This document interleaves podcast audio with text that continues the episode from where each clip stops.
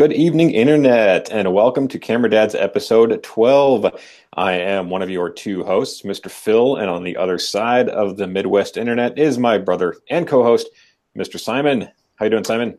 Hey, Phil. Glad to be here. Uh, 12th episode. We've now been at this for more than a year, and uh, this is our revised recording schedule of There Is No Schedule. So thanks, everyone, for sticking with us. Hey, we got kids, we're dads. It's really tough to plan these things. So uh, here we are, episode 12. It's been awesome, and it will continue to be awesome. That's right. That's right. We'll do it when we can, and as long as you guys keep enjoying them, we will continue to do them uh, when we can. All right. so, uh, what do we what do we talk about tonight, Simon? A little different okay. tonight, isn't it? It is uh, very different. This is the first show of this kind that we've ever done, and tonight's is all a gear review. And we've talked about gear before, but this is this show is specifically dedicated to a particular camera that we're going to eh, cover in depth. I've got two pages of notes, and Phil's going to ask a lot of questions, and we're just going to see where this takes us. And we're also um, we're always interested to hear from you, the listeners, and the, the people who watch this. Leave us comments if you have questions. Um, comment on the website, comment on our YouTube uh, page, and we'll answer whatever questions you have. So, ready to get started, Phil? Absolutely. And uh, let me just let me just uh, start by saying um, between the two of us, you have always been a little bit more uh, into the gear than I have. Um, you know, it's typical for you to have two cameras, um, maybe also a, like a pocket camera, and you you are more in tune with, you know, having newer equipment every so often than I am, and so I wasn't I wasn't also uh, surprised when you told me a while back that you had got a new camera because it just seemed like okay, that's something that Simon would do. But what did surprise me was when you started telling me some of the details about this camera and when I finally saw it in person and I was just kind of like what I, I honestly didn't understand. I didn't understand what I was looking at mm-hmm. and coming from you and the history of of of, of really you kind of leading me uh, it in my photography um, quest. I, I, was I was really really surprised. Okay. So can you can you kind of tell everybody what this camera is and what makes it so different than everything else that we have you know really discussed so far as, as any gear that we've talked about? Yes, absolutely. So the camera is, and I'm going to use this the the webcam feed a lot here. So if you're listening on the audio, you might want to watch the YouTube on this one. The camera is this camera here. It's I'll hold it up here. It's the Fuji X100F. And if you are looking at the video, you're you're you're probably see, probably seeing it's a much smaller camera than what you might be accustomed to, and it's uh, it's way smaller than a DSLR and it almost looks like an old style film camera from the 80s or something like that. And, and in fact, that design choice is deliberate. Um, so we're going to talk all about this camera tonight and what makes this camera unique. And I almost think that this is the uh, ultimate dad camera. Um, if there's if there's one camera that would do anything in that would fit most situations where a parent would want to take pictures of the kids, I think it might be this camera. And uh, I'm going to explain why, but also we'll talk about some of the, the big limitations that this camera has that someone needs to be aware of if they're going to be uh, even considering this camera. So that's what we're going to talk about. Sound good? That sounds awesome because I, I'm, I'm kind of going into this blind, which okay. is which is the idea. You know, um, I am very curious about this camera and why okay. you got it and what you think. You know, really what the advantages of, of this are over the DSLR because, um, well, let me just say right off the bat, and I, I hope I'm not stealing your thunder on anything, but the, the lens on this camera is not detachable. This camera has a lens that is built into the camera and it doesn't come off. Yep. Although um, looking at it, looking at it, you'd think it, it does. When mm-hmm. you handed it to me for the first time, I was fiddling with it and I was like, how do I you know how do you detach the lens where's the where's the button or whatever and you're like it, it doesn't come off i just didn't yeah it doesn't come what off even it doesn't come off because we have talked so much about um, with DSLRs, which is what you and I have been shooting with for years. But we have talked a lot about uh, different kinds of lenses for different situations. Mm-hmm. And uh, one of our one of our guests, uh, Ben Hollingsworth, is a huge, huge lens nut, and he rents lenses for you know for different situations. And we've talked on and on about this stuff, and mm-hmm. we've even talked about for your cell phones how you can buy. Um, what is an olloclip that's right. That's right. And and, and yet Fuji has none of that. You can't take the none of that. I'm like, what's wrong with you? So why what? why why is this such a good camera? Um, in my opinion. So yes, please. Let me let me start back a little bit and explain a bit of my history, which I think is not dissimilar from a lot of other parents. So um, about five or six years ago, I started getting more serious into photography. I wanted an upgrade for my cell phone, for my pocket camera. I want to take really nice pictures of my kids. And my first camera, my first DSLR was a Nikon D200 with a prime lens, a 50 millimeter prime lens. And that lens allowed me to take nice pictures in low light and get that nice blurry background and everything like that. But it didn't take too long before I thought I, I found that that was kind of limiting. The camera was big, it was heavy.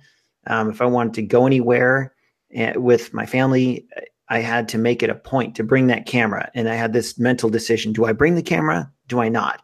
Camera's big and heavy. Is it worth it to bring the camera? And then the lens I found kind of limiting as well. As much as I liked it, that 50 millimeter field of view wasn't really wide enough. You couldn't fit a lot into the frame. I could fit my kid. And if I stood way back, I could fit my kid and maybe an adult, but you couldn't really capture a whole scene with that lens and that field of view. So um, about a year and a half later, I upgraded to a Nikon D7100 because that that camera was much newer than the D200. It could shoot in lower light conditions. It could shoot faster.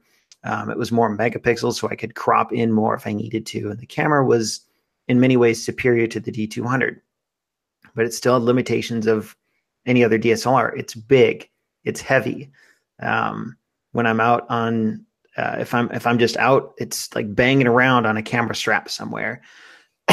Sorry. Um, then I eventually upgraded again to a Nikon D750, and I've got that here. This uh, and and I've I've got a bunch of lenses too. I've got a, a 35, a 50, and 85. Um, I got a 7200. So I've, I've got different lenses, and I eventually got this camera here. This I'm showing in the video feed. This D750. What I learned over the, the five or six years of doing this is that I wasn't sure what camera and lens I needed to really fit the the style of photography that I wanted. And that's why I tried different camera bodies, I got different lenses, and what I realized uh, was that this combination here, this D750 with a 35 millimeter lens, I used this more than anything and I stopped taking other gear with me. So, Phil, you live in Lincoln. I live in Oklahoma. There'd be times when I'd come to Lincoln and I'd bring only this camera, D750 with 35 millimeter lens, because the lens is just wide enough to fit a lot of people in the frame. If we're hanging out at, at our parents' house and there's a bunch of kids around, I can get a really nice picture of the scene. It's not so wide that it feels unnatural and distorted, and it's not so narrow it's it's just about the perfect focal length for in my opinion for capturing a picture of a, a scene with people just a, a casual get together with people. And that's those pictures i realized were the most important to me. And i had other cameras for other situations like if our if our kids are playing outside and they're at the park then this this combination doesn't work this 35 millimeter lens. But those are kind of special situations. I really like the the wide aperture on this, so I can get super low light photos. Um, I can get really fast shutter speeds. Um, there's a lot that I like about this particular combination, but I also realized that this D750 with 35 millimeter lens and incidentally, if you're if you're paying close attention to the video, you'll notice that this is a D750 with a DX lens on it. This lens is designed for a crop sensor camera. Um, it's not a, it's not designed for a full frame camera, which is what this camera is. Um, it's a crop sensor lens which works. It attaches to a full frame camera, but at most apertures you get what's called vignetting in the corners, and we can go into the physics of that, but I don't want to. Basically, um, it, it's it it works. It works in most situations, but I started to have that that same question of do I bring this with me? And I, am I'm, I'm looking at the video now. um, I, I, keep looking down there at my videos in the corner, but I should be looking here to the, the camera. Do I bring this with me? Because this thing is big and heavy. Can you can you put both hands up? Yeah, one, with, so, one with that, one with the so, 3D. Because so, oh, well, that, before so before I do that, um, this camera is so big and so heavy that it was it was even though this fit almost every scenario I could imagine. If we went to a birthday party, if we're hanging out at home, if we're in the backyard, if we go to the park and it's just casual, um, 90% of the situations I found myself in, um, bright light, low light, whatever, this camera was it with this lens. But it's heavy and it's flopping around on my side and I need a backpack for it or I need a strap. But if I get a strap, then maybe it'll get damaged but this is my favorite camera. So then I realized after doing a lot of research that this camera here, and I'll hold them up side by side now. This Fuji camera. Jeez, that just looks like. Actually, I'll say what I said to you when I first saw this. It looks like somebody Game Boy pocketed your camera. yes. For those of us I guess that would be most of us who are who are of the camera dad age. The Game Boy Pocket was this dramatically shrunk version of the original Game Boy, and it was so cool mm-hmm. that it was so small. Yes. And looking at those two cameras side by side, it's like, wow, is my DSLR really that big? And is that yeah. thing? I mean, your Fuji is just it's handheld. Look at this. It looks it looks the size of a it's uh, size of a pocket cam. And I apologize to the people watching the video. I keep looking down in the corner, and I'm sorry, that's my fault. That's where my video is sitting. So I keep looking in there. I need to look straight at the camera. Yeah, um, this look at the size difference here, and and I I promise you, my right hand that's holding the Nikon, it's feeling tired right now. My hand is getting tired because it's so big. Um, Phil, when we went to um, our annual vacation and on Kansas, this Nikon with the 35 this is what I shot most of the time. Um, but I always had to decide do I bring this or not if we're going to the beach or going out on the boat because it's so big and heavy. So a couple months ago, I finally got this camera, this little Fuji, and my hand feels so much less tired right now as I'm holding it. And this this Fuji is the basically the exact same camera lens combination as this Nikon full frame um, with a 35 millimeter lens. This Fuji has a 23 millimeter lens, but it's inside the camera is a standard APS-C sensor. What that means is the picture you're seeing, if you work out the math, is this basically the same as the picture from a 35 millimeter lens on a full frame camera. 23 okay. millimeter lens on a crop sensor equals about the same as 35 on a full frame camera. Okay, because when you when you said that, um, you know, a 23 millimeter, I was thinking that's that's going to give you a quite a bit different depth, uh, um, not depth of field, but the the field of view. Yes, the field of talking view. about, you know, mm-hmm. the, how that 55 millimeter lens is doesn't let you do what you need. Mm-hmm. Whereas the 35 is perfect. And then I'm thinking, well, the wait, you go to the 23, now aren't you going to be? You made a comment earlier about how it's not wider than would appear natural. Right. Bordering on like a fisheye lens, something exactly. Yes, exactly. So much you wouldn't normally see, but you're mm-hmm. saying it doesn't do that. No, because it's it's on a crop sensor camera. Um, that if I don't want to get too far into the math, but it's a 1.5 times crop sensor. So the the picture you actually see is basically identical to uh, the picture you see on this Fuji with the 23 millimeter lens is I, I, for all intents and purposes, identical to the 35 millimeter on a full frame. It's the same field. Okay.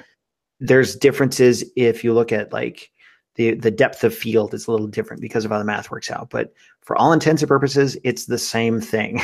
so so what what it boils down to for me is given that I discovered over the years that this camera here, this full frame Nikon with 35 millimeter lens, this is my favorite camera and lens combination.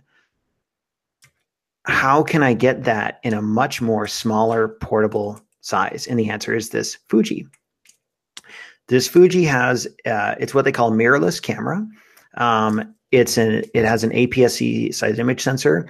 Uh, it's 24 megapixels. It goes from ISO 200 to 12,800, so it goes plenty high ISO. Um, it'll shoot in eight frames per second burst, which is really nice if your kids are moving around really fast. Um, it's got all these external controls. And if I hold it up here, you'll see that it's got buttons and dials for everything. It's got a shutter speed dial on top, it's got an ISO dial on top, exposure compensation. To change the aperture, you literally rotate this ring around the lens here. If I can do that, and maybe I'll see if, yeah, there it is. There you go. So there's yeah. a little there's a little ring, and if you hear it clicking, and if you hear it, uh, can you hear that? Oh yeah. Okay, so that clicking is the sound of the aperture dial changing the the f stop. Um, the lens, it's a 23 millimeter lens. It's an f 2.0 lens, so it's almost as wide as the the the lens on this Nikon. And check this out. So here, I'm going to take a picture with this Nikon, and I'm going to hold up the microphone so you can hear it. So here's here's what it sounds like to take a picture. You That's that? your typical sort of snap right. sound that you hear on on any camera like that. Yeah. Right. So you're sitting around with your friends, taking a picture, and you hear this little click, Mhm. right? Here's what this Fuji sounds like. I'm going to take a picture of this. Turn it on here. I'm going to take a picture and hold on. Okay, ready? And ready, I'm going to take a picture. And did you hear it? It sounds like the tiniest little mechanical noise you can you can think of. That noise is actually the autofocus. Let me Oh let me put it on. Uh, here, here's manual focus, so you're not going to hear it go. Okay. "Choo, choo, choo." Here's here's a picture. Ready? Did you hear it? You didn't hear it? I heard as if the mic went dead. this is this is almost entirely silent, and it it's such a huge advantage. um, there's so many situations in which this camera, this D750, not only is it big, it's heavy, um, it's it's just loud, and we were um, uh, to put all this review into context. Phil and I, we, we there was a wedding we were at recently, a family wedding, and then another family gathering after that. And I had this little Fuji. That was the only camera I brought for both occasions. And there was plenty of times when we were sitting around. Uh, we were playing cards one night um, with with our friends Drew and Casey and your Yeah. wife. Um, I don't know. Can we say names? yeah, Wendy. Okay. So So we were. Yeah. The, sorry. I, this just it's it's jogging memories in in what over the last couple of weeks, and I was. This is another one of those things about this Fuji that just. I still don't completely get. You know, it just doesn't. It doesn't Mhm. seem right. Like a camera should not make any noise because even we're we're trained, we're conditioned Mhm. your cell phone has no reason to make a sound when you press the quote shutter button. right. It does though. They have that little Yeah. And you can tell this to make a sound if you want.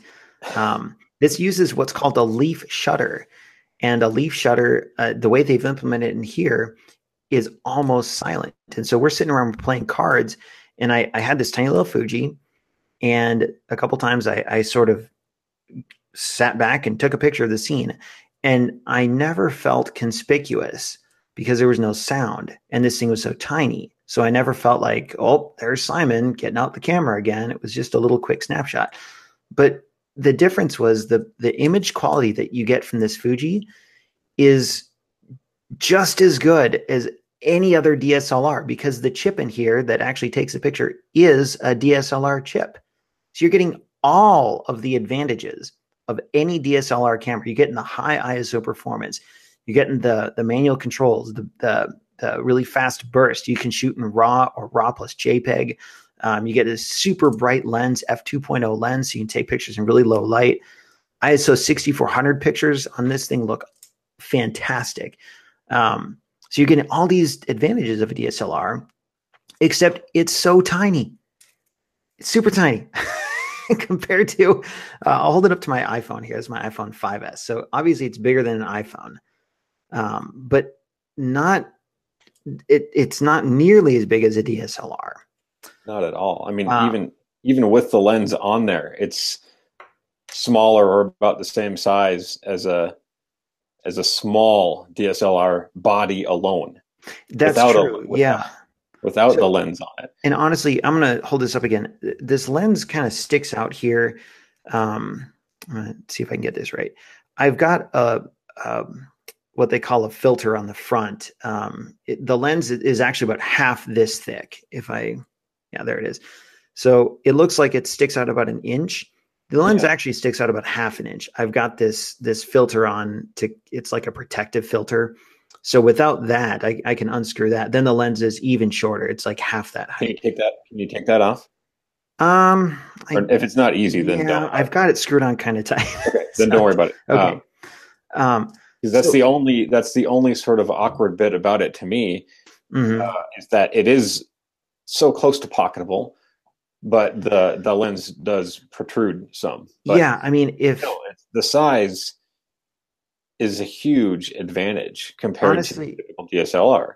I, I don't have to make that call anymore of do I bring the big camera or not because the big camera is now a small camera with the image quality of a big camera, and so if we're going to hang out with friends, if we're going to the park, going to a birthday party, there's no question I bring the Fuji because it's so small and I when I I've got this camera strap for it, and if I hook it up to the camera strap, I don't even realize it's there because it's so small. And it's not nothing, but it's way lighter than this honking beast right here.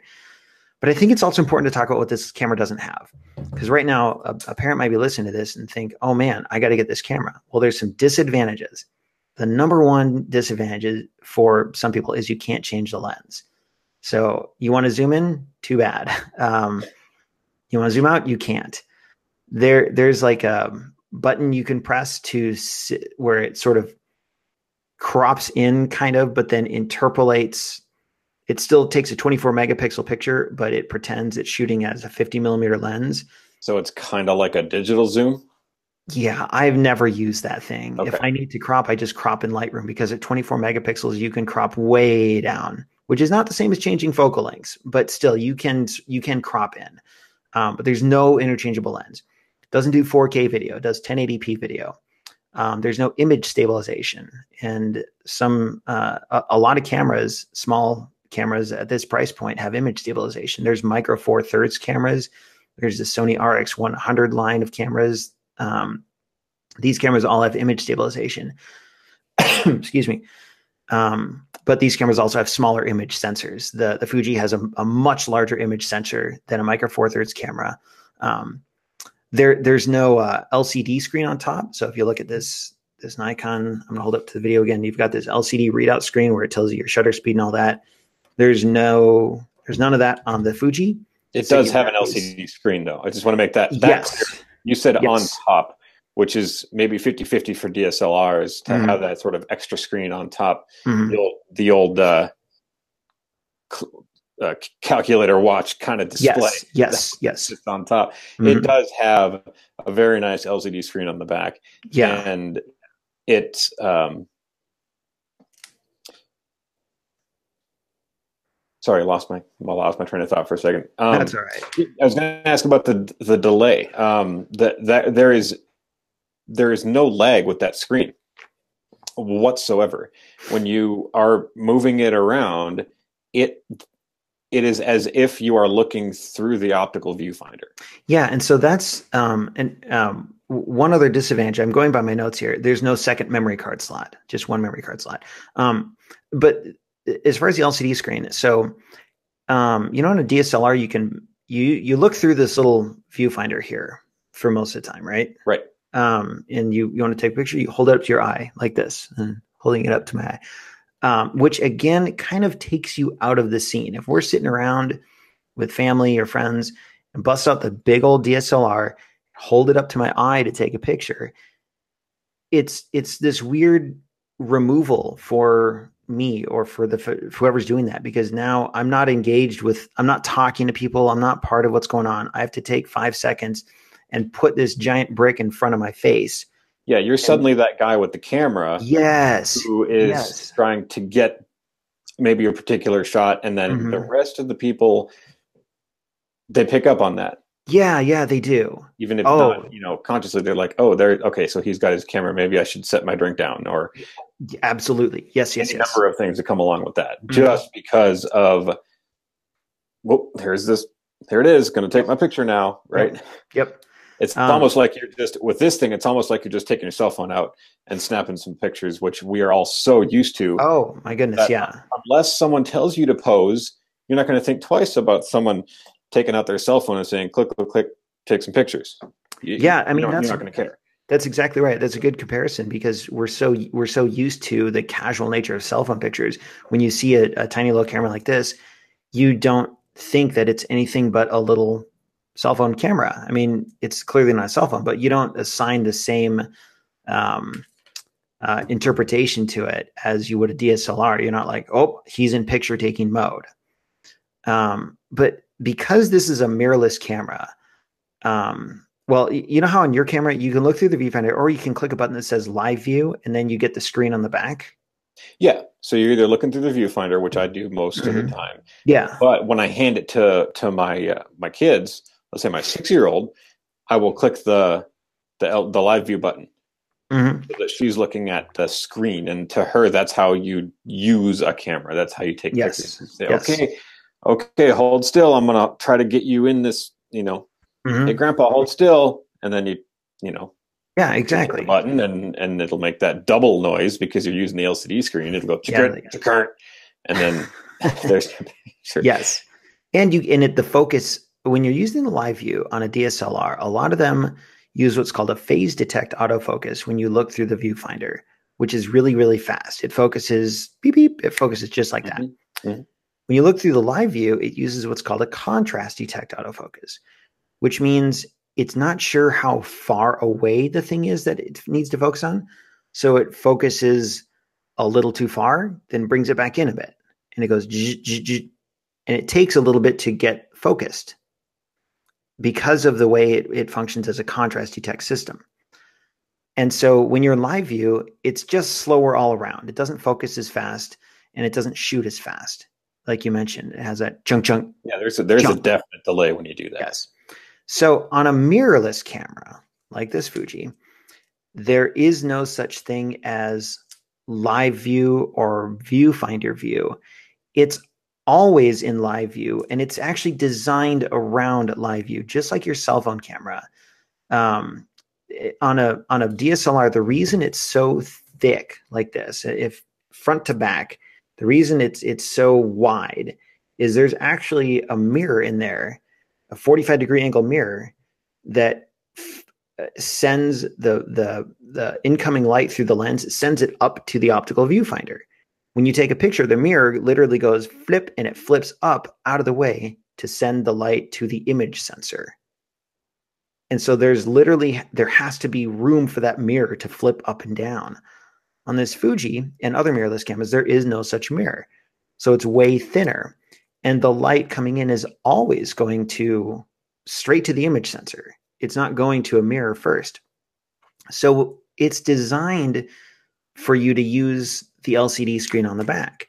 There's no compromise. There's there's there's not uh, it doesn't slow down. It doesn't um, make extra sounds when you turn it on you, and you look through the screen in the back it's not functioning any differently. That's how it's supposed to work.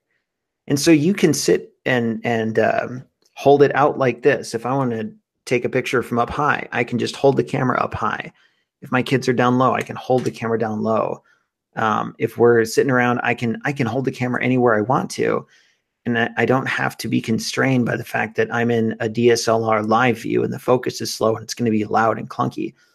I just hold it out and focus, same as I would. That's kind, of, that's kind of what your gut tells you.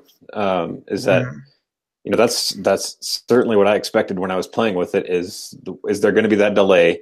Mm-hmm. First of all, in just moving the camera around and looking at the live view, mm-hmm. you know, it feel on a typical DSLR, you can just feel, however subtle it may be, that that slight delay. Mm-hmm. And with that one, it was non-existent. It's just a strange thing to get used to. But yeah. there's a question there that I want to ask you. Okay. Um, that display doesn't. It, it's not an articulating display.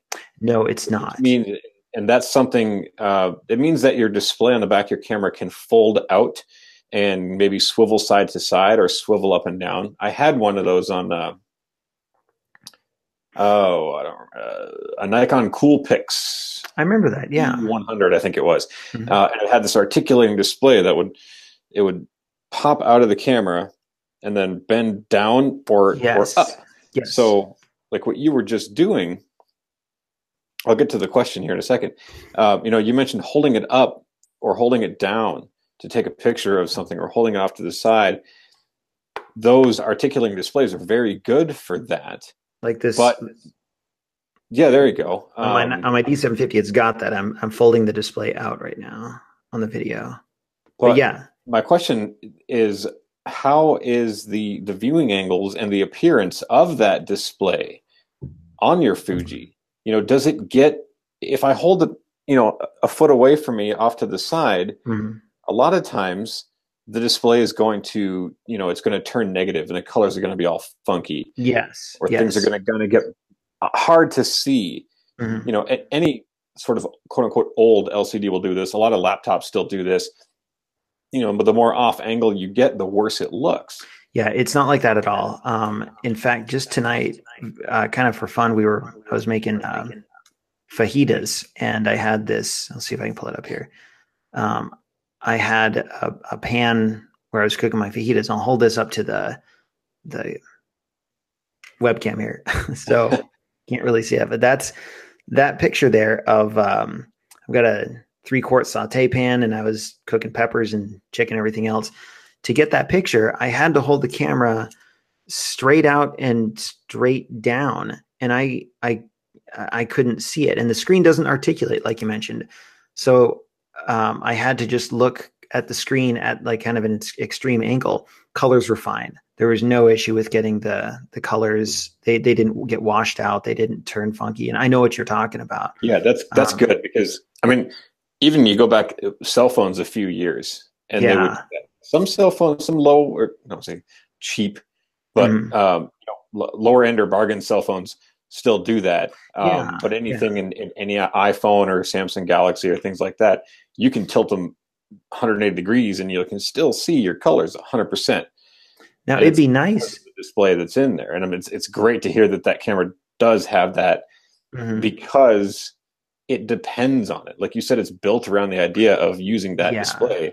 So if I was going to invest in one of those and you know, I start using it and I find out that the colors are washed out when I use the display, like it just doesn't look right. That would mm-hmm. that'd be a big turnoff. It would. And uh fortunately the the display is is really nice on here. I have no issues with it. And um it it doesn't articulate, which would be nice. It also is not a touch screen and that's going to be a turnoff for some people. This is the the X100F. It's the fourth version of the X100 series. We're recording this in March of 2018. It wouldn't surprise me if at some point they came out with the fifth version. I don't know what they would call it, and maybe that would have an articulating screen. Um, I I don't anticipate that anytime soon. I think Fuji's been doing about every two years on these cameras, and they still this is just a year old um, as of now. So I don't know. It, it wouldn't surprise me if it's coming at some point. Um, but I want to mention something unique about this camera. Well, two things that are kind of unique about it. One, it actually does have an optical viewfinder, same as a DSLR. and it's right in the corner here. If I, I'm going to hold up the video to the webcam here, and you can see, hey, there's me in the optical viewfinder of the, the camera. So right up in the corner, it's got an optical viewfinder, and you can actually look through that just like you would on a DSLR. And the the function of that optical viewfinder is kind of interesting because it can either function as a straight up optical viewfinder, almost like a rangefinder style camera um, from back in the day, or it has a little sensor on it that when you hold this up to your eye, you're looking at the screen in the back, you hold it up to your eye, and it suddenly has a little tiny screen, half inch screen that flips up like like inside this little viewfinder and is now the the exact same display and information that you would normally have on the back screen is now right up in your eye. That's awesome. So it's kind of like a a Google Glass kind of a thing. Yes. When you're yes. so you're looking through the optical viewfinder, but you get it it knows when you're doing that and gives Yes. you a little overlay of all of like the shutter speed and the ISO and all of that stuff. Yeah, It yeah. just shows up in there. hmm And you, um, th- there's a couple different modes that you can use this optical viewfinder in, and it's just a. I mean, sometimes I want to compose a scene with the back screen. Sometimes I just want to be, I don't know. I feel like I can compose it better with the camera held up to my eye. It helps me stabilize the camera too. So I hold it up to my eye. The little LCD screen goes and and flips up in an instant, and suddenly I'm I'm focusing and composing and everything with this little screen back here. So it's it's the only camera I know of that does that. There's other cameras um, that do that have viewfinders that do both. Um, like it's got a screen and a little viewfinder, but I don't know of any that have the optical LCD hybrid function that this one does. That's And it's really really it's really cool to have. Um, also, the other thing I want to mention is there's no LCD screen on top to tell you things like what's your shutter speed, what's your focal length, or um, what's your um, your your shutter speed or your, or your f stop. But instead, you've got all these dials, and my my camera is is turned off right now, but I can I can set the shutter speed. So if I got this dial up here, um, I'll try and do it. If I want to set set the shutter speed, I just here it is. For those of you listening, I'm trying to function or operate this camera well, looking at the webcam view on our Google Hangout here. So I can turn this dial to set the shutter speed. And my camera's turned off, but just looking at my camera, I know that my shutter speed is a 60th of a second or 250th of a second. Um, I know what my aperture is. And there's no mode dial. There's no PASM mode dial like on your camera, Phil, and on most DSLRs. Uh, or uh, if you have a Canon, it's like it says AV, TV, P, and M. Yeah, You it's have- like you- a, some of them have like a sports mode and a Yeah, exactly. burst mode. Yes, and, yes. um, the green one like the auto mode and Mhm, all of mhm. that. There, there's no such thing on this camera. What it does have is a, a shutter speed dial with different shutter speeds that you could dial in, or an A setting. If you want the camera to calculate the shutter speed for you, you just turn it over to the A setting. And now it calculates the shutter speed for you. If you want to set the aperture, you set the aperture with that front ring. If you don't care about the aperture, you flip it over to the A setting. And if you don't care about the ISO, you flip that to the A setting. So and then everything's on auto without going into an auto mode. You just exactly, set each one automatically. uh, Set each one to be in auto, and then you just Right. go and don't worry about it. Ex- absolutely. So if you want to go ahead, Here, here's what's really interesting to me about that is, um, it's it's like everything is mechanical. it really a- is. Yeah, which is a strange sensation um, because it's an it's an odd it's an odd thing because everybody has a cell phone and everything on there there's nothing mechanical they try to mimic mechanical controls with on-screen controls Mhm. uh, but everything is on is, is on a touch screen and that can get for me that's terribly annoying to Yeah. be tapping around on the screen trying to get my settings right yeah, forget about it. And then on a, a DSLR, um, it's kind of a hybrid of that. You've got, you know, there are a couple of dials um, and a few buttons, you know, hold, holding down a button like you do that, um, what do you call it, back focus that you back button focus. Yeah. Back button focus. You know, you hold this button to focus in this way and you turn um, this dial set the mode, and then there's a little thumb wheel to control the shutter speed if you're in shutter speed mode or the aperture if you're in aperture mode, but you can only see those values then looking through the viewfinder or on the screen. And none of that will have any effect when your camera is turned off. Yeah. What's really cool about this one is once you get comfortable with it, you can do everything almost blind, almost instinctively, just by muscle memory. You know, if you you you need to adjust the shutter speed, well, there's this dial. Yeah, it's called the shutter speed dial. flip your thumb a couple of times and it's done. Yeah. You you know you're holding it up, you're ready to go, and you want to change the aperture. So you just move your fingers to that ring, you spin the ring a few times, done.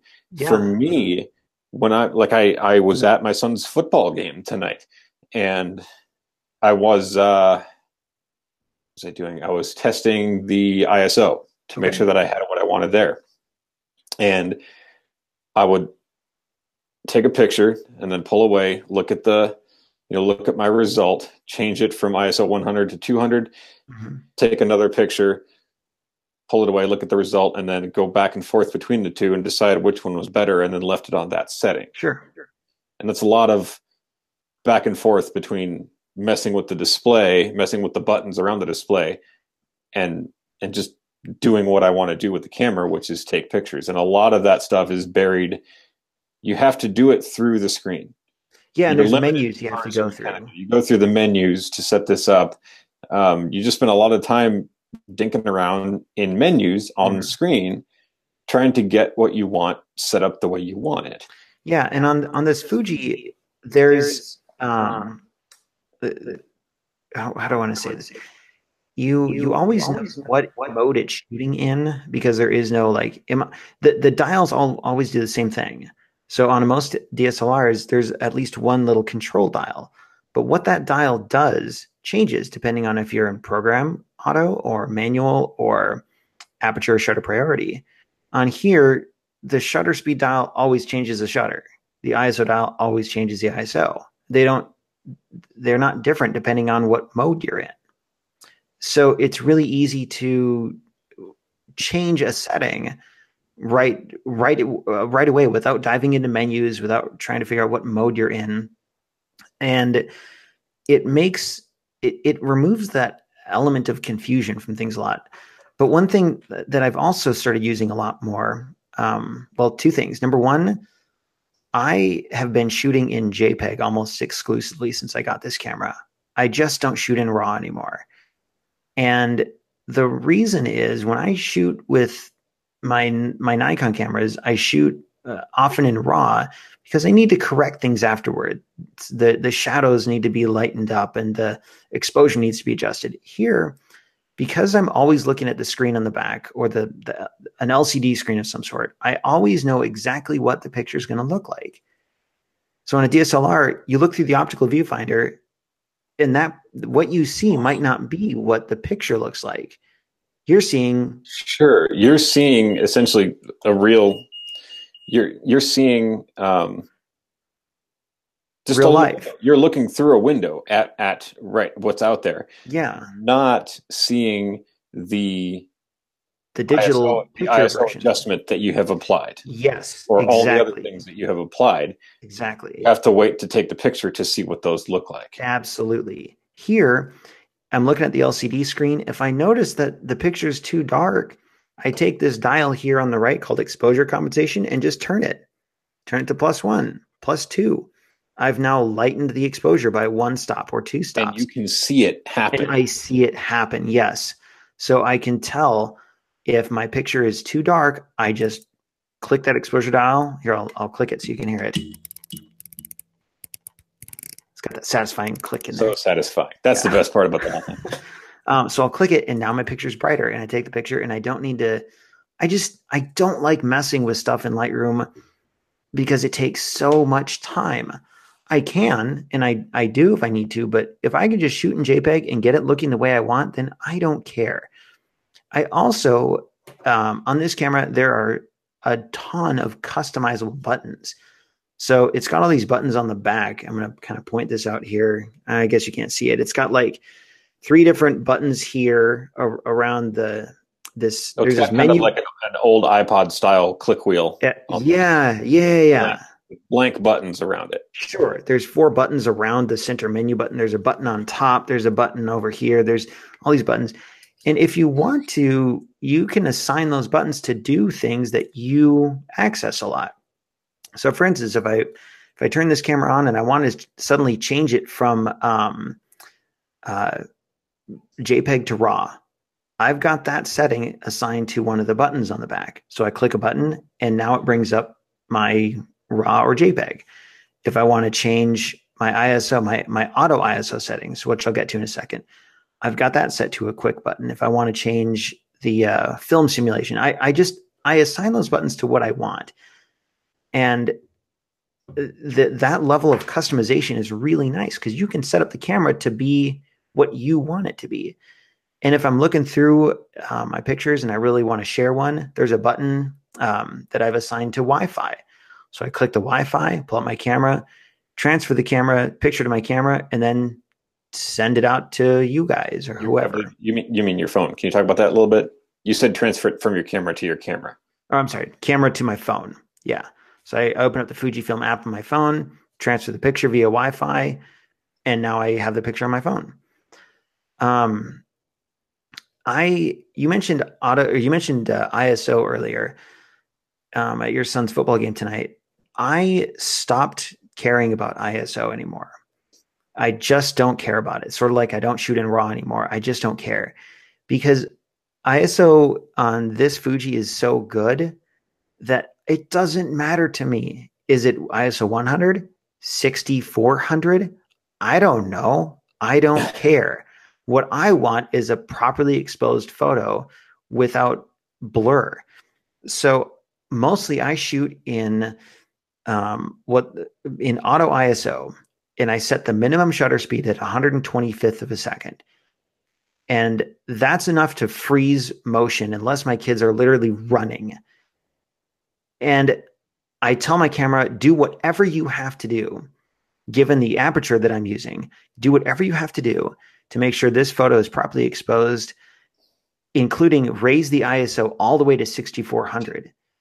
And if you look at a shot taken on ISO 6400 on this camera, it looks perfectly fine to me. I mean, I guess if you zoom in one to one and really pixel peep at like the But pixel level, that grain that you're used to when you're talking no, like I know what happened. if if if we're at your house and I send you a picture of your kid that I took with this Fuji, you're not going to be like, well, you know, that would be okay, but it's a little grainy. right. Uh, maybe try shooting at ISO 1600 next time. You're going to be like, oh, that picture's in focus and and there's no blur.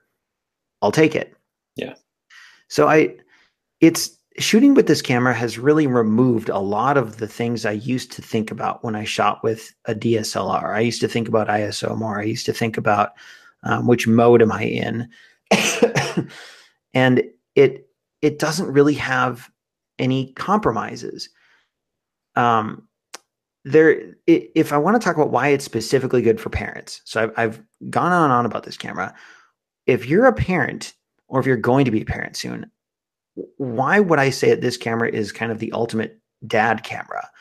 Um, for one, it's so it's portable. Um, it's the same image quality as a professional camera. I always take it with me. I never have to think about do I take the big camera or not because it is it is the big camera, but it's in a small package. Um, it's it's silent. It's unobtrusive. Um, there's no fiddling with sorry with a mode dial and all that stuff.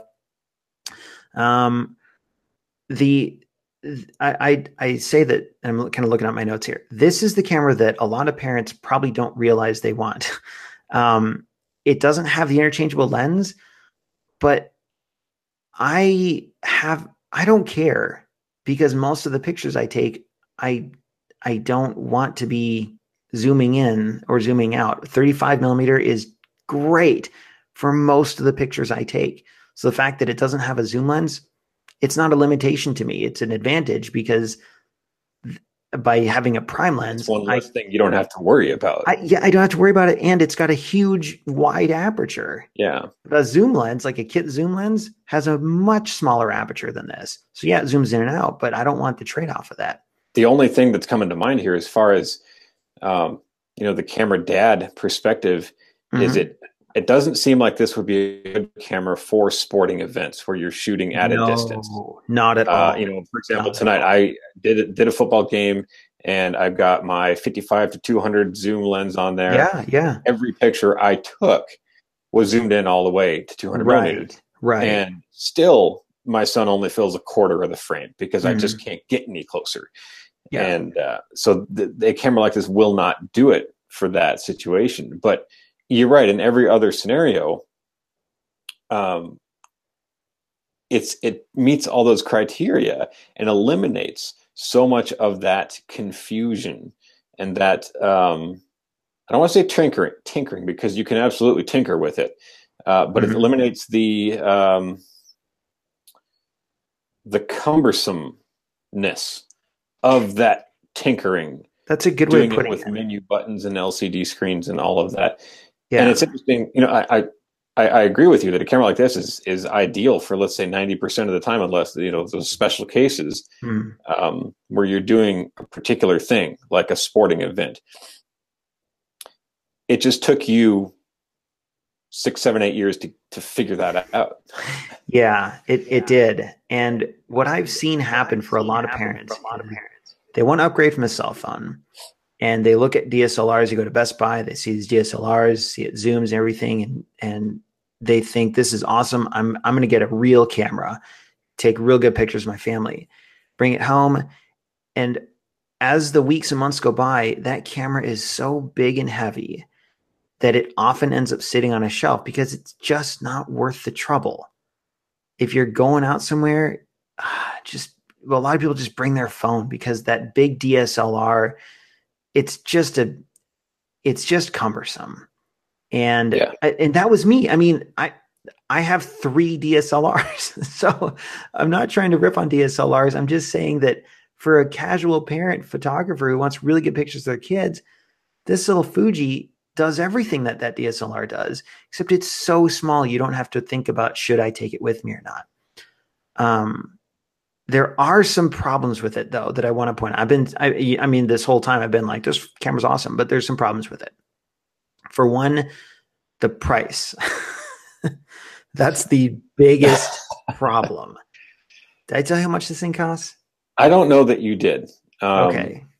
I'm, I'm going to just leave this number in my head, but go ahead because I, I know that we were going to get to this eventually because you can go and get a good DSLR you know, with that kit lens for a couple hundred bucks. Yeah. Go in and, and also add in your 35 millimeter, your 55 millimeter prime lens, and you're still sitting five, six hundred dollars for your yeah. whole package, and you are covered mm-hmm. for mm-hmm. everything.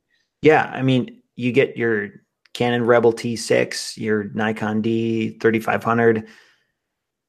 It's if you really want to go all out, it's like five hundred dollars for that and a two lens combination and I mean, it's it's not that expensive for DSLR. This tiny little Fuji, thirteen hundred dollars. And that's about what I expected. And the the the reason I um I write columns for a website called digitalphotographyschool.com and I've written I over a hundred columns for that website now. And uh, I've been saving my money from those columns. It's not much. Um, but and um, if any DPS listeners are, are listening, um, I it's they compensate me, but it's not it's nothing to live off of. it's uh, um, it so I've been saving my money from that and from little photography things I've done on the side to get this camera. And if I didn't have that income that was dedicated just for camera stuff, I'd have a really hard time justifying this because it's so expensive. And the idea that you're going to spend $1,300 on a camera that doesn't have a zoom, you can't ever zoom. Um, it, it's, man, that's a lot to swallow. But if I were a new parent, like if I had a baby and I wanted a camera that would mat that would that would suit me ideally in almost every situation I can think of until that kid is 5 years old. This camera is there be no question in my mind this camera is what you want. As your kids get older, they start doing more. Then I would say um, get two cameras. yeah, right. get, get, the Fuji, uh, get the Fuji when your kid's an infant, but then save, start saving 10, 20 bucks a month or whatever, so that when your kid is is um, in elementary school and playing t-ball and football, then you can get that that that Canon Nikon Canon uh, camera with a zoom lens, but you still have the Fuji for all those times when they're not on the soccer field. Yeah, because um, by that um, time you're certainly going to want both of them. I think so. I mean, my kids were out in the front yard the other day and they were playing with this this bike thing that they had. It's like a three wheel. I don't know what you call it. It's not a tricycle, but it has three wheels. Maybe it is tricycle. And I ran inside and I got my camera with the zoom lens because I did the Fuji wasn't going to do it. Um, so the price is by far the big disadvantage. This camera is designed for street photographers, and um, I'm not a street photographer. The autofocus isn't as fast as a DSLR. And so it's going to hunt around just a little bit more. Not nearly as much as a DSLR in live view, but it's still going to kind of go, it's going to take just a little longer than a DSLR. So it's something to notice. If you're a street photographer, autofocus doesn't really matter. In fact, a lot of street folks, street photographers use manual focus. And incidentally, if you want to use manual focus, this camera is perfect for manual focus. It's got all these focused assist features. It's got focus peaking. Um, it's if you want manual, this camera will do manual. A lot of parents just want nice autofocus. I never shoot in manual. I need it to autofocus because my kids are moving around. Um, and the autofocus isn't quite what you'd expect from a DSLR. On the flip side, though, if I can illustrate this on the screen, you'll notice that um, I'm going to hold this up to the viewfinder here if I can. I don't even know if this will work. So I'm going upside down and backwards to my face here. Uh, I don't know if you can see it. There's a, uh, there's a little yellow square moving around. Okay, Sorry, yeah. I just took over the video. Oh, all right. See that little square that's moving around? There it is. You can move that square anywhere in the entire frame. So I'm going to move it way over on the side here. So yeah, I can auto I can autofocus in the corner of the camera. I can autofocus anywhere I want to in the whole screen. Most DSLRs have a group of autofocus points in the center, like a diamond shape and you have one of 11 or one of 15 or one of 25 points in this diamond shape that you can focus in. But this thing, you focus anywhere in the whole camera. So it's not as fast, but the trade off is you can get pictures with it that you would have to focus and recompose on a DSLR, or you, you couldn't even get them at all because your kid is way outside of where you want to focus on. Um, a weird quirk is the when you're shooting wide open at f2 the lens has a maximum shutter speed of a thousandth of a second due to the physics of how it's built. If you stop down to 2.8 then it can shoot at two thousandth of a second. If you stop down to f4 it can shoot at four thousandth of a second. And um, if you're shooting in really bright conditions with a really wide aperture your photos are going to be overexposed as a result. So, and oh, th- can't go any faster than that. Yeah, you can't go any faster yeah. than one thousandth of a second. But what you can do is activate what's called a an ND filter, a neutral density filter. I've got that mapped to this button on the front. There's this little button right here. When I click that, it turns on a mechanical it it literally flips up a mechanical ND filter. It's called a three stop ND filter. It's basically it puts sunglasses over the the lens. Okay. So it makes the image darker, meaning you can shoot at f two um, under really bright conditions, and it's still not going to make the shutter speed any faster, but it's gonna it now has sunglasses on, so the light isn't as bright coming in. No, so, so shoot, it's going to help darken that out, even though exactly. you can better speed. Yes, you can get a properly exposed photo at a thousandth of a second wide open. So it's a little weird in that regard. Um, and it's something that as a, a, a parent who is just wanting to get better photos, you buy this camera and suddenly why are your photos overexposed in bright daylight? Well, either shoot at a smaller aperture or use the ND filter. So there's a little bit of mental gymnastics, but it, it's a situation I almost, I rarely find myself in. Um, the battery life is okay. It's not as good as a DSLR. Um, you can last a full day easy on one battery, but if you're going to go on a trip, maybe buy a second battery. Um, I got a first party battery, an actual Fuji branded battery. I was probably a sucker. I, I think I could have just gotten an off brand battery for 20 bucks. Um, but I, I guess I didn't know any better. Um, and there's things that if you're watching this review, you've probably seen other reviews online where people talk about um, the movie mode. It doesn't have 4K, it doesn't have image stabilization. I shoot this thing in 720. I don't care about 4K video. I want little clips of my kids playing with their friends or building Legos. I don't want 4K for that because the file sizes are so big. I shoot in 720 at 60 frames a second or even 30 frames a second. And that is perfectly fine for me as just a parent who wants movie clips of my kids. Yeah, so, I think on that on that note, I think a lot of um, for a lot of parents that just want clips of that kind of thing, 4K is just a mm-hmm. marketing mm-hmm. gimmick at that point. Yeah, I mean, there are times where it's useful. I mean, my cell phone can shoot 4K, but whatever. Why? I never like, do it on my iPhone. I don't care. Seriously, because look, there's my son riding his bike through the pile of leaves, and I just want to be able to play that little clip over. Yeah, it doesn't matter if it's 4K or not. So, it, if you've seen that in other reviews, it's honestly never been an issue for me. Um, I personally, I think the movie mode is outstanding because it's full time autofocus. So I just point it at my kid and click the, the, the button to record, and it's continually autofocusing on my kid. So if I shoot at a wide aperture, you get this super cool um, result where my your kid is in focus and the background is not, and it looks like a more professional movie, way better, like professional. It's not at all what you get with your cell phone, where um, everything is in focus. Here, you open up the aperture, start recording a movie. It auto focuses if you set it to do that on whatever's closest, and everything else is out of focus. It's so cool. Um, and I, I just don't have to worry about it. I don't care about the 4K thing. I don't care about image stabilization. It doesn't matter to me. Um, you've if you're watching this review, you might have heard other reviewers say that the lens is soft when shooting at f2 at close distances. And Phil, this might matter to you. You like to take macro photos, um, and it's true. If you're going to shoot at at really close, like five inches away, to get some macro photos, this camera can do that. Um, but if you're shooting at f2, you'll notice that the cam that the images are just a little soft.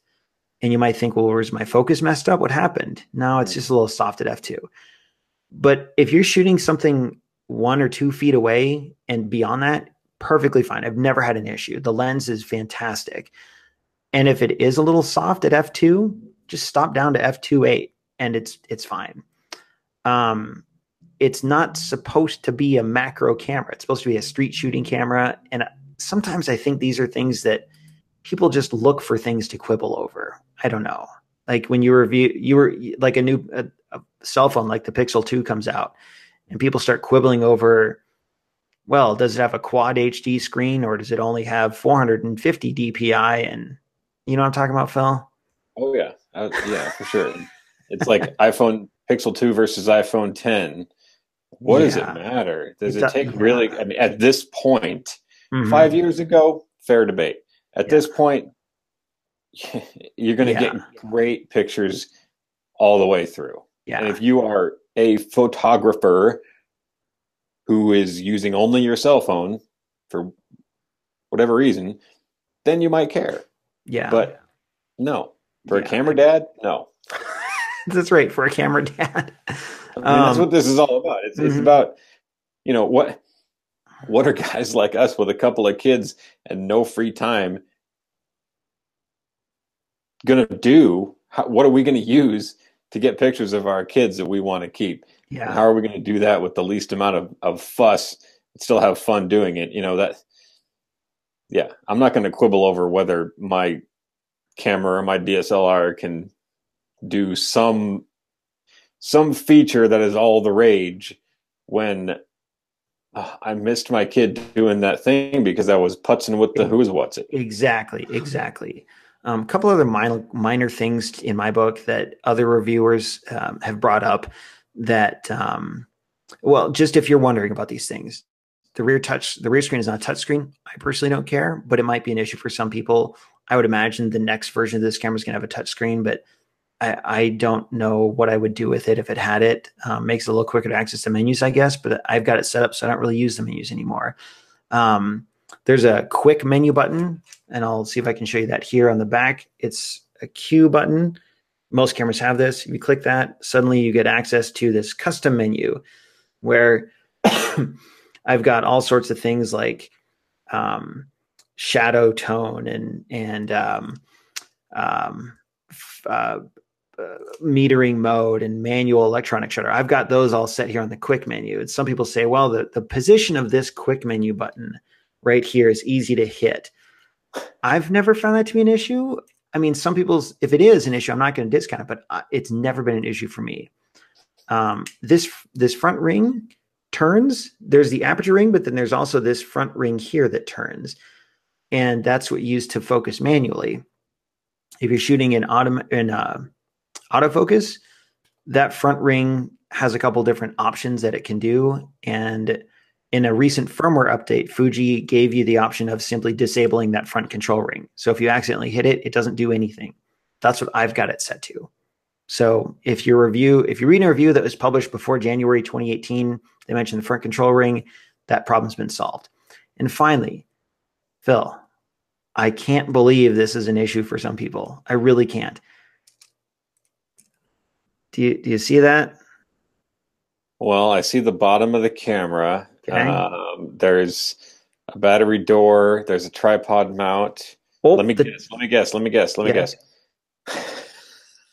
Do you see it? Do when you know? This is, when this is sitting on a tripod, I can't yep. change the battery. Oh, you're you're right. I didn't even think about that. When it's sitting on a tripod, you can't change the battery. Um, but which other than I, that, no, I, I don't know what you're trying to. I no. have I have honestly seen reviewers bring this up as a legitimate criticism of the camera. See how the tripod mount is like a half inch off center from the center of the lens. Okay, sure. Um, some reviewers have brought that up and said that's a big issue for them. That the tripod mounting screw is not in the center of the camera. I have I mean, never even what even announced a thought as to where on the bottom of the camera the tripod screw I mean, is. I guess if you're really, I, I, I, I don't know. I don't know. oh my gosh! My tripod's I, my tripod's standing uh, in the grass anyway. I I don't know. I, mean, I, am not going to knock on a reviewer who has who has pointed that out. I'm I'm sure that it has a I'm sure it's a valid point under some circumstance, but mm-hmm. I, as a camera dad, I don't understand that at all. It's got a tripod, I, not great, so yeah. I can use my tripod with it. That's that's enough for me. Absolutely. Absolutely. As a, you said it as a camera dad. I I just don't care that the tripod mount is a half inch off center. Maybe there's like a some crazy extenuating circumstance in which that'd be an issue, but man don't let that dissuade you from buying the camera. Uh, so, Definitely, so, that's so. Um, that Phil, I have covered my entire two pages of notes here, and there's nothing that I wrote down. Um, the oh, one thing, okay, one thing. This camera in JPEG mode has what's called film simulations, and Fuji historically is a film company, not a camera company. And they built simulations into this camera when you're shooting in JPEG that do a phenomenal job of mimicking the appearance of various types of Fuji branded film. Oh, wow. And it's not like going to your phone and clicking a filter. It it really does have to do with how it adjusts the camera sensor to interpolate the incoming light and colors. And there's um, the the simulations that it offers are um, what's called Provia. You can buy Provia film, Velvia, Astia, Classic Chrome, pro negative high standard and with something called acros um, a lot i can't speak to this but a lot of black and white shooters really like the acros film simulation. Um, it, it, and i've used it but i i mean I, I don't know enough to tell whether that's good or not i just know the black and whites on this look really really good apparently people like them but i don't really shoot in black and white what i do use though is the classic chrome film simulation and i've when I'm shooting in JPEG, which is basically all the time on this camera, I use classic chrome because something about the colors, it's like slightly desaturated. It just looks really, really cool. And it's not better or worse than anything else. I just like it. I can't explain why. But that classic chrome film, film simulation is so good. that it's another reason I don't shoot in RAW anymore. I don't need to tweak the colors in Lightroom because I've got classic Chrome set up with um, there's one of my custom settings where it shoots. I've told my camera to shoot in classic Chrome, um, raise the shadows by two, lower the highlights by one, adjust the noise reduction, a couple other things. And now I've done in camera all the processing that I would normally do in Lightroom, and the colors are fantastic and you're done. Once you figure that out, you I'm, just take the picture and it's perfect. I don't care about sh- messing with stuff in Lightroom. About sh- I almost said shooting in Lightroom, but I meant messing with stuff in Lightroom. So the film simulations on this are awesome. Um, that that now covers everything that I wanted to say about this camera. Um, it's clear by now I really like this camera. I wished it wasn't so expensive, but you really do get a lot of camera for your money. And if you want a camera that will that will just give you fantastic pictures, be small enough to take with you, and and last you for, I, boy, I, outside of like these sports situations like you were mentioning, it'll do anything that mo- most things that you'll find yourself in as a as a shooter. I, it's hard to not recommend this Fuji um, it really does a good job, except for the price. It's so expensive. So, ah, there you go. That's the camera. That's that's it. I like it. I, I, like it. Thank you for spending so much time talking about it. I know, I know this isn't the you know typically what we do on camera dads, but it's something that we have. It's come in. You know, you you you as a camera dad have gone through this um, this saving and this researching and this this using of that camera. And so i think it's great that you wanted to take the time to share so much of that because I, I resonate with a lot of that. And i can see why if i was going to make an investment of of that amount i would consider that camera.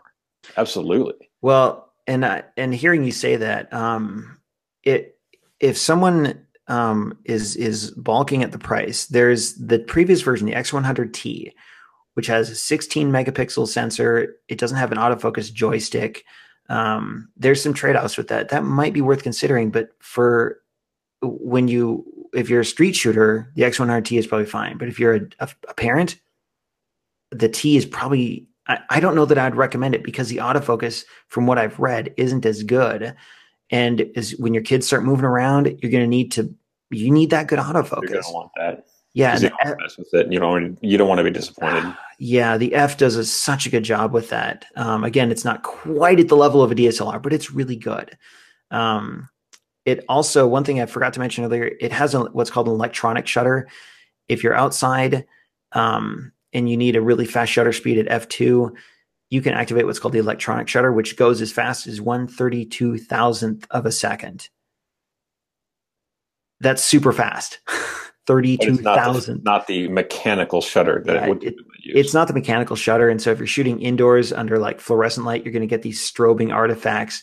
You might get some what's called a rolling shutter. I don't use the electronic shutter. I just use a manual shutter, but it's something that might be an issue for some people. Um, yeah. So you said the word investment. I might use that same word here because this is a camera that is, it's going to last you from infancy through high school and you're going to take it with uh, when your kids are from infancy to high school and you're going to find yourself taking it with you.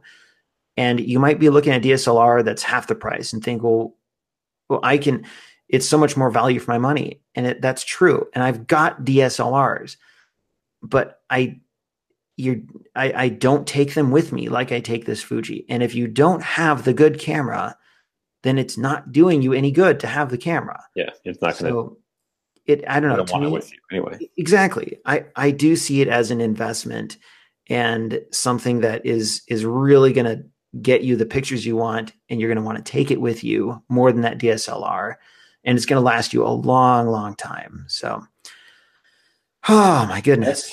No, thank you for spending so much time on this. I know, I know that from from your perspective, th- this has been a lot of work to put all this together. But it's really cool, uh, you know, to to talk with you about this camera in so much detail. And uh, Thank you. we're coming down to visit you in uh, in about a month, and it's going to be great to just just hang out and, and play with that, and really sort of really get a good understanding of it, and come away probably wanting to buy one. Uh, because uh, just That'd be because awesome, man. it's so so good. But Well, thanks for listeners. Thanks for putting up with this uh, different type of episode. Phil, thanks for asking such good questions. And and um, and if anyone has any other questions, wants to know about this, leave comments, and and I'll be happy to answer them as best I can. So, all right, Phil, excellent. Thank you so much, thanks Simon. for a This been great show. Yeah, absolutely. Thank you. All right, we'll see you next time. All right, bye.